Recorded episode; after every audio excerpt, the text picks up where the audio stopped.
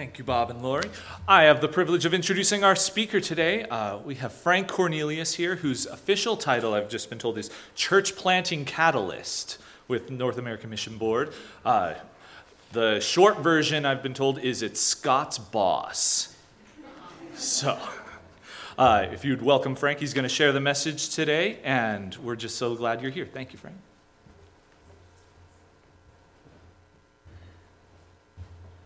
Thank you. It's uh, good to be with you guys today. Hey, Bob, didn't get to see you earlier. Good to see you're looking well. Thank you, sir. Yeah, all right. Well, sorry, we're just going to have a conversation over here. We'll, you guys can catch up in a minute. It's um, I, I, was just sitting there thinking. um, it has been 22 years since I've been in a worship service here. 20, 22 years. Um, I, I came here and preached for you guys. I'm sure you all remember that, right? Just, just kind of picture hair that was brown and, and a beard that was brown. Maybe, maybe you can get there. I don't know. But uh, anyway, I came and preached here 20, 22 years ago. And I know it was in September because one of the things I was asked to do was talk about the Colorado missions offering. So I know it was in September. So anyway, happy anniversary. All right. Um, you know, I think part of human nature is is that when we um, when when we see things a lot, I'll not. I will not do that again.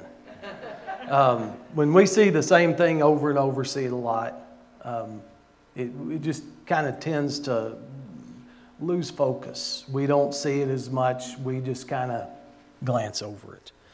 And um, do I need to make an adjustment of some kind? Okay. Um, and so we just we just tend to not notice as much, and it and it loses some meaning for us. Uh, Psalm 23 is uh, probably one of the most used passages in in the world, uh, maybe outside of John 3:16. Um, I can't remember ever being to a funeral where Psalm 23 wasn't read, and um, and it's used in other places. And so you, you see wall hangings and pictures that have Psalm 23 on it. Uh, but I think sometimes just because of the familiarity, we don't always uh, think about exactly what what is being said there and, and just the great meaning of, of this psalm to our life. So today we're going to look at Psalm 23. And we'll start out by reading that. Uh, the Lord is my shepherd, I shall not want. He makes me lie down in green pastures. He leads me beside the still waters. Uh, he restores my soul. He leads me in the paths of righteousness for his name's sake. Uh, yea, though I walk through the valley of the shadow of death, I will fear no evil, for you are with me. Your rod and your staff, they comfort me. You prepare a table before me in the presence of my enemies. You anoint my head with oil, and my cup runs over. Surely goodness and mercy shall follow me all the days of my life, and I will dwell in the house of the Lord forever. Let's pray. Father, we're thankful for this day. We're thankful for an opportunity just to just to have a little time to worship you and and Father also to to learn from your word. And we just pray, Lord, that as we as we search the scriptures this morning, that uh, you would anoint this time that um, you would just uh, help us to see what you have for each of us in this passage this morning. And Father, whatever needs we may have walked in this morning with in our lives, uh, we pray that you would use your word today to meet those needs. In your name we pray. Amen. So, I want to start out by looking at verse 1 where David says, The Lord is my shepherd, I shall not want. Um, this is basically Dave's, David's theme for Psalm 23. Um, it's not just another part of it, but it's, it's, he's laying out a theme here of the Lord is my shepherd, I shall not want. And he uses the word Yahweh for Lord here. It's uh, I am. It's the same, same uh, name for God that when, when Moses, uh, God was speaking to Moses, sending to the Pharaoh, and Moses said, Who, uh, who shall, you know, who, who am I going to say sent me? And God said, I am. It's the same word, Yahweh, the self existent, eternal God. The Lord is my shepherd. Um, and, and the shepherd is really an interesting concept in Scripture. for a lot of reasons. Um, in the Bible times, in Old Testament and New Testament, both, uh, to be a shepherd was considered the lowest of occupations. Uh, being a shepherd was not a, a respected job, uh, it was considered a very low and dirty job. Um, I don't know if you guys have ever watched the show Dirty Jobs with Mike Rowe on it, and he, you know, well over 300 different profiles of jobs, of dirty jobs.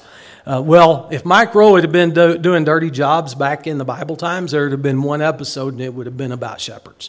I mean, that's, that's kind of how shepherds were viewed in biblical times.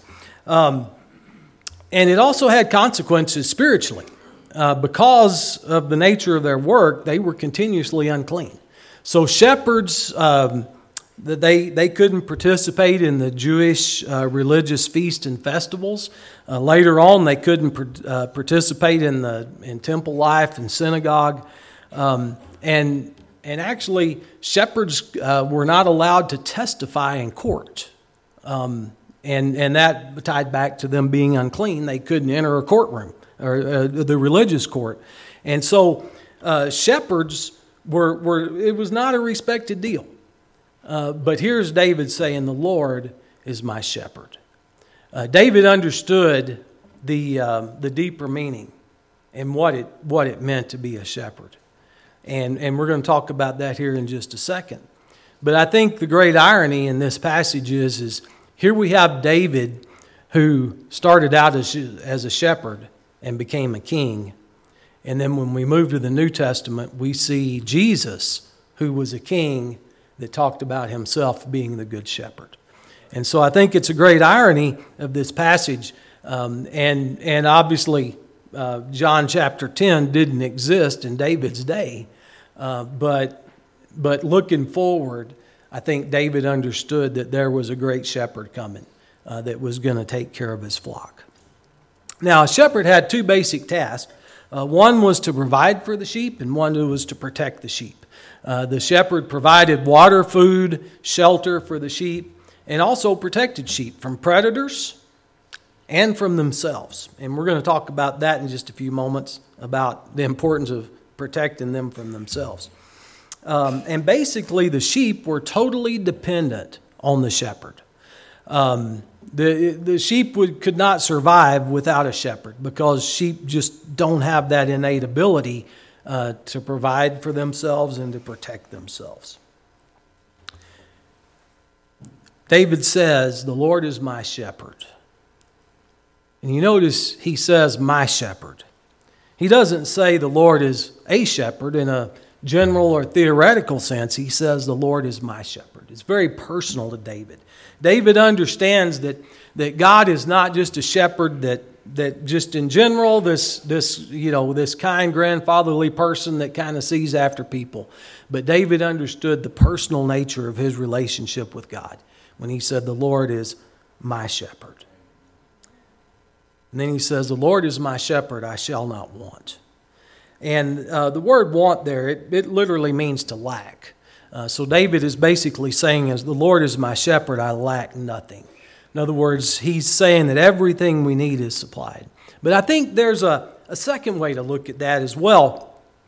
And um, we can we can we have to make a decision.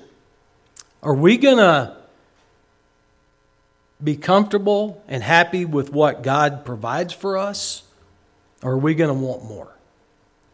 You see, I have to decide to not desire more than what the Lord, my shepherd, provides me.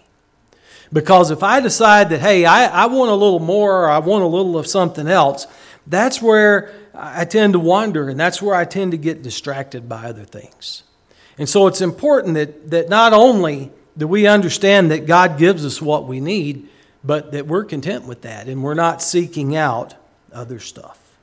And so, David's theme here with God as my shepherd, I have all I need. I have everything that I could possibly want. And then David goes on in the next five verses to outline the different things that God provides. And so, in verses 2 and 3, David is saying this The Lord is my shepherd, I shall not want for provision.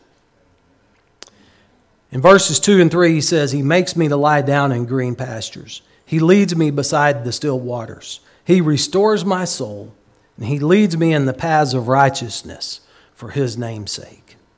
David starts out here by saying, He makes me to lie down in green pastures. The green pastures suggest both rest and nourishment. Uh, the, the grasses uh, in these pastures are lush and thick. Um, kind of like what we've seen this year because we actually got a little bit of rain. You know, normally we don't understand the concept of, of, of green pastures. We do this year. Um, but he's saying, hey, I, you know, God makes me, he leads me um, and makes me to lie down in these green pastures where there's lush grasses that provide nourishment. And it's not just physical nourishment, but it's nourishment for the soul. In other words, uh, God is spiritually given us these, these lush pastures uh, so that our souls can find nourishment in Him. And then He goes on to say, He makes me to lie down in these green pastures. So not only is there nourishment, but also there's rest. Um, Phillip Keller uh, wrote a book many years ago called A Shepherd Looks at Psalm 23. And uh, one of the interesting passages in his book is he says, Sheep don't lie down easily. In other words, um, it's sheep are, are kind of picky about if they're going to lie down or not. And he said there's really four conditions that have to be met for a sheep to lie down. Uh, another number one is if they're afraid, they, they'll not lie down. If there's some sort of friction within the herd, in other words, if there's like two sheep that are kind of in conflict with each other, the nobody's going to lay down because of that friction. If there's flies or parasites, they're not going to lie down, and if they're hungry, they're not going to lie down. Uh, so basically, what Phillip Keller is saying is unless sheep are safe, at peace, undistracted, and satisfied, they really don't rest. And, folks, I think we need to see in our lives that unless we experience those same things, we really don't find rest in our life. In Matthew 11, 28, Jesus says, Come to me, all who are weary and burdened, and I will give you rest. Jesus invites us to a place of rest, but not only that, he takes on our fears, he takes on our strife, he takes on our turmoil, and he takes on our hunger in order to let us truly rest. Because if we are hanging on to any of those things, we're not going to really, truly rest. And then David goes on to say, is He leads me beside the still waters. Sheep can't drink in flowing water. I, am sure there's a really good, you know, sheep-like answer for why that is. I don't know, but I just know that's the case. Is they can't, they can't, um, they can't drink out of uh, flowing waters. They need still waters. And I think we get to a certain point in our life where we understand the importance of still waters. Um, I'm sure, surely you've all driven through um, Glenwood Canyon. And if you've ever driven through there, just as you're coming in from our side, you go around a curve and the Colorado River is right there. And at that point, the Colorado River is wider, it's deeper, and and every time we go through there, my wife goes, It doesn't even look like it's moving. you know, I mean, it's just really calm water. But you drive another mile into the canyon, and it's narrower and shallower, and it's just churning over rocks. Um, and it's just, you know, it, and you're going, man, I wouldn't get in there. you know, I mean, that's, it just looks dangerous. And it seems to me like life is more like the raging rapids than the still waters.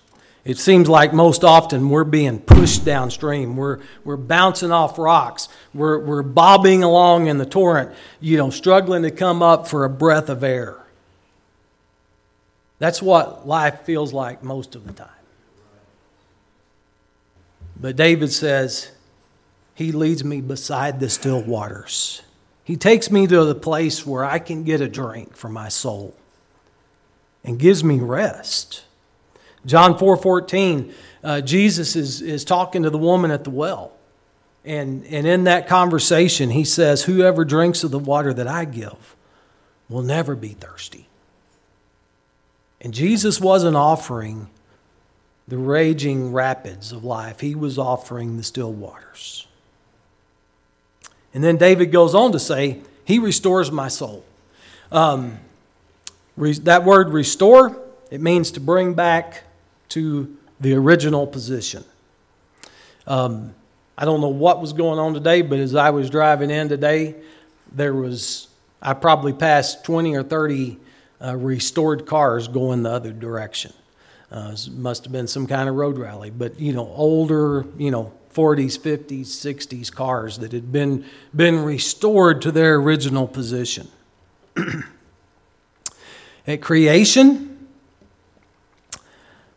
our souls were built to have unhindered relationship with God. But sin messed that up. And until our soul is restored, we can't have that relationship. And David says, He, he restores my soul. He brings it back to that original position. In Matthew chapter 18, Jesus tells a parable of the lost sheep. And, and he, the story is this He says, There's a man that has a hundred sheep, one of them wanders away. And what does he do? Does he just say, Oh, well, you know, I've got 99 what's if I lose one, not a big deal. No, that's not what the shepherd did. What did he do? He secured the 99 and he went out and found the lost sheep and he brought it back. And that's a picture of restoring the soul, bringing that back to the Father. And then David goes on to say after that, he leads me in the path of righteousness. Um, I've been for the last several summers going on some long distance backpacking trips. And this past summer, uh, me and the guy I backpacked with, we were, we were out, and uh, on our fourth day, uh, we was getting in the evening, and we had we knew where we were going to camp, but when we got there, we couldn't find the campsite. And so we got our maps out. We're both looking at our maps, and it says, "Hey, when you're at this point, the campsite is two tenths of a mile north of you." The only thing is, is there's no path leading to a campsite. So, you know, we're looking at the map, we get our phones out, um, get, get the GPS out on our phone, and, you know, we're, we're like, well, it says we're here, but, you know, is, you know, is that accurate? Uh, I even got my compass out. Uh, because I was like, well, maybe what we think is north really isn't north. So, you know, I mean, we're, we're just trying everything, trying to find the path to this campsite. We never did. Um,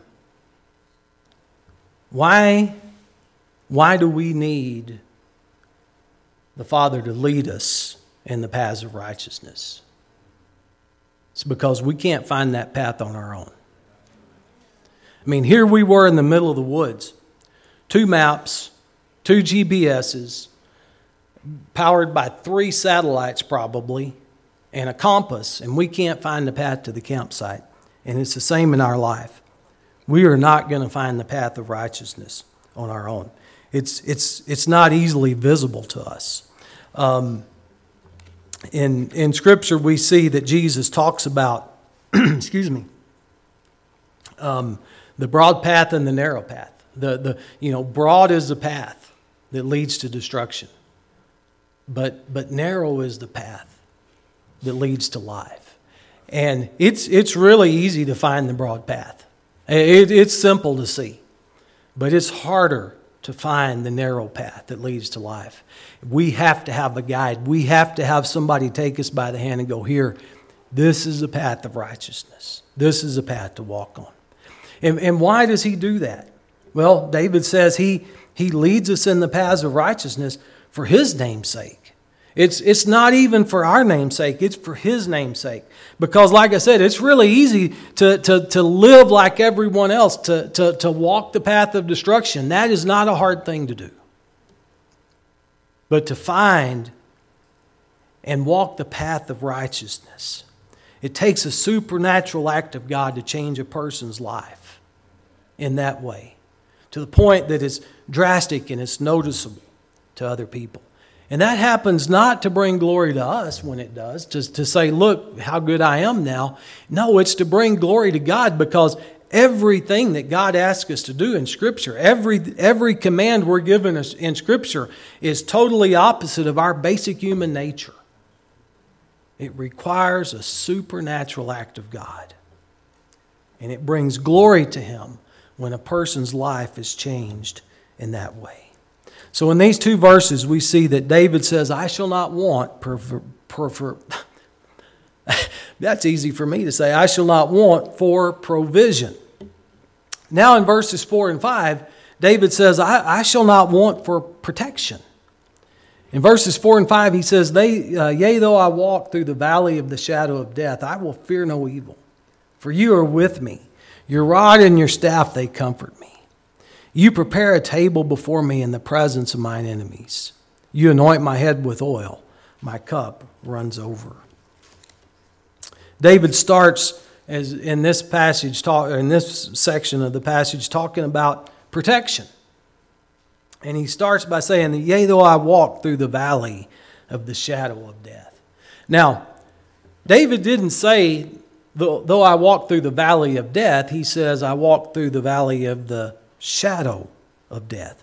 David realized peril for what it really was. It was a, it was a shadow of death, not real death. And David, for sure, had, had faced down a lot of those shadows in his lifetime. Uh, he, had, um, he had faced down Goliath. That was a walk through the valley of the shadow of death. Uh, scripture also tells us that, that David had killed a lion and a bear. That was a walk through the valley of the shadow of death. As David, uh, after David's encounter with Goliath, and he was brought into Saul's court and then eventually uh, anointed by Samuel to be the next king of Israel, uh, Saul began to pursue David and tried to kill him so that, that his line could, could uh, keep control of the nation of Israel. And for years and years and years, uh, David was on the run from Saul. That was many years of walking through the valley of the shadow of death. And, and numerous other um, enemies that David had, uh, especially among other nations. David had seen the valley of the shadow of death many times. And he said, I will fear no evil. Because David realized that even in the midst of the valley, that he could trust God for protection he was confident in God's ability to protect him. But David gives us two reasons why he was confident in God's ability for protection. He said, First, you are with me. Um, as you read the Psalms, and I've been, been reading in the Psalms a lot lately, there's, there's a theme that comes out in the Psalms quite a bit, and that's David's desire for God's presence. We see several uh, Psalms where David just, just celebrates God's presence. Uh, we see other Psalms where David had sinned, and he was begging God not to withdraw his presence. There's something about David that where he just really enjoyed God's presence in his life, and, and we all should. But David knew because of God's presence with him that he could be confident in God's protection. But then he goes on to say, it's, he says, For you are with me. And then he says, Your rod and your staff, they comfort me. Now, the rod and staff, that's actually some shepherd tools. That's, that's things that were common for shepherds to use. The rod was, a, was basically a short club that was kind of worn at the waist and it was used to defend against predators. So, in other words, if you know something came to try to harm the sheep, the shepherd would pull out this little club and beat back the predator until they left, or he killed the predator, whichever one came first. Um, the staff is kind of what we think of in our mind, you know, the the long staff with the crook on the end. Okay, that's that's what David is talking about here, and uh, that that staff was used for guiding the sheep in other words, he could take it and kind of, uh, you know, poke them to the side or the other side. Or if, you know, things got drastic, could turn that thing around and hook them around the neck or shoulder uh, to pull them back from danger. So David, David is saying, Your rod and your staff, they comfort me. Now, we kind of understand why the rod would be of comfort because that's a, a tool that's used for protection. Uh, that's, that's used to, to beat back the predators, to, to keep harm away. But the staff should be a comfort as well uh, because it, it gives us direction. And uh, earlier I said that one of you know uh, one of the things that the uh, shepherd does is protect the sheep, and protects the sheep from predators, but also from themselves, uh, because sheep are prone to wander, uh, and they're not really choosy about how they wander. They will wander into into dangerous circumstances. And that's what the staff is for. The staff is when the sheep begin to wander. The shepherd can just kind of take and give a little nudge and back in the right direction. Or if the sheep has wandered into something dangerous, the shepherd can turn that thing around, hook them, and track them back. And folks, we need that same kind of protection in our life. We have to be protected from ourselves at times because we're prone to wonder. We're, we're prone to, to go one direction or another. And, and we need the shepherd to, to use that staff to kind of bring us back in the right way. And honestly, sometimes we put ourselves in dangerous situations, spiritually speaking. And, and we need that hook to jerk us back. Um, and that's that's why David says the rod and the staff they bring me comfort. They they bring me confidence in God's protection because not only uh, is God's presence there, but God has this desire to protect me. He has the tools to protect me. And then David goes on to say in verse 5 You prepare a table before me in the presence of my enemies. Now, the way David says this, the word table, it implies a banquet. Okay? This is, this is not just, you know, a, a small uh, folding table that God sets up to, uh, you know, to put, a, to, to put some pastries on. This is not takeout or drive through. This is a full on banquet. This is God preparing a table, okay? a big table. But it's in the presence of the enemies. And what David is saying here is that the care and concern of the banquet host, it doesn't eliminate the enemy.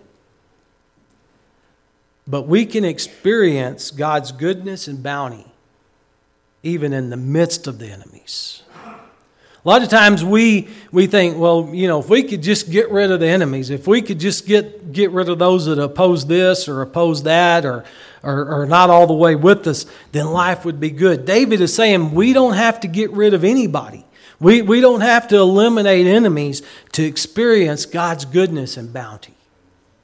God's goodness and bounty is available even in the midst of our enemies. And, folks, there's always going to be enemies, there's always going to be people that oppose something. But like David, we have to get to the point in life where our faith is great enough that we're able to focus on the goodness of the banquet host instead of focusing on the enemies. You see, that's what David did here. He said, Hey, he prepared a table before me. Oh, yeah, it was in the midst of my enemies. Okay, that, that's the way we need to approach things is hey, God has prepared bounty, God has prepared goodness. And we can experience that even in the face of opposition. And then finally, in verse 6, David says, Surely goodness and mercy shall follow me all the days of my life, and I will dwell in the house of the Lord forever.